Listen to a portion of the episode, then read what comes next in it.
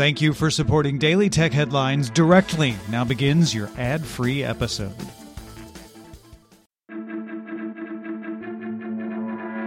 These are the Daily Tech Headlines for Thursday, January 30th, 2020. I'm Rich Stroffolino. The antivirus company Avast announced that its subsidiary JumpShot would no longer have access to user data from Avast products and will eventually be shut down. JumpShot previously sold this packaged, anonymized information to enterprises and marketers.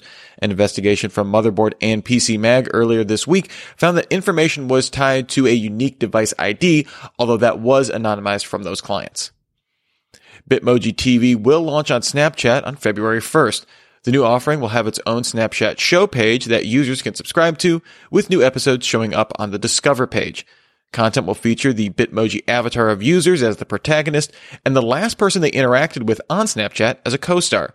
User avatars are silent while friends will be voiced. Shows are designed to be PG-13 rated with mild violence and bleeped out swearing. Content from the first season was written and directed by Bitmoji co-founder and CEO Bob Blackstock. Snap says that 70% of its 210 million daily active users have created a Bitmoji avatar. Jody Hunt, Assistant Attorney General for the U.S. Justice Department's Civil Division, announced its first ever enforcement actions against two groups that facilitated hundreds of millions of robocalls per month.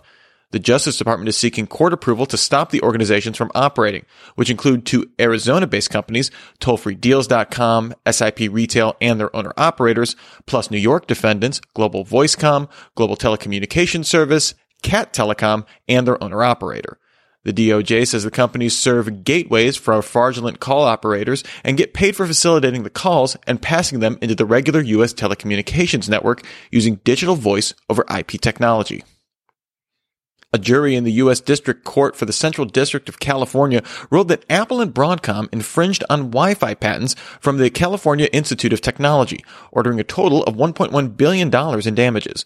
The suit was filed in 2016 with Caltech naming iPhones, iPads, iPods, Apple Watches, and Mac computers as devices including infringing Broadcom components.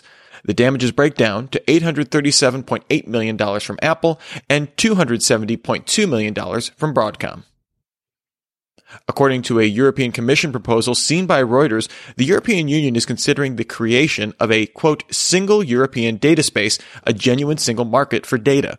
The proposal calls for new rules affecting cross-border data use, data interoperability, and data standards for industry verticals like manufacturing, the auto industry, healthcare, financial services, agriculture, and energy, as well as more open data access to geospatial, environmental, and meteorological data across companies. It also considers new rules to prevent large online platforms from unilaterally imposing conditions to, for access and use of data. Pinterest announced a new civic participation policy, which states the platform will remove any content from users' posts or ads that mislead people about where, when, or how to vote. The policy will also crack down on misinformation about the U.S. Census, with any hoaxes reported to the U.S. Census Bureau to help debunk them. Sources tell the information that upon acquiring the startup Xnor.ai, Apple decided to terminate a contract it had with the U.S. Department of Defense's Project Maven. Project Maven, also known as the Algorithmic Warfare Cross-Function Team, was launched in 2017 to use artificial intelligence for autonomous object recognition on drone video footage. Cloud services company Microsoft reported revenue up 14% on the year, net income up 38% on the year, and earnings per share of $1.51, beating expectations from analysts of $1.32 per share.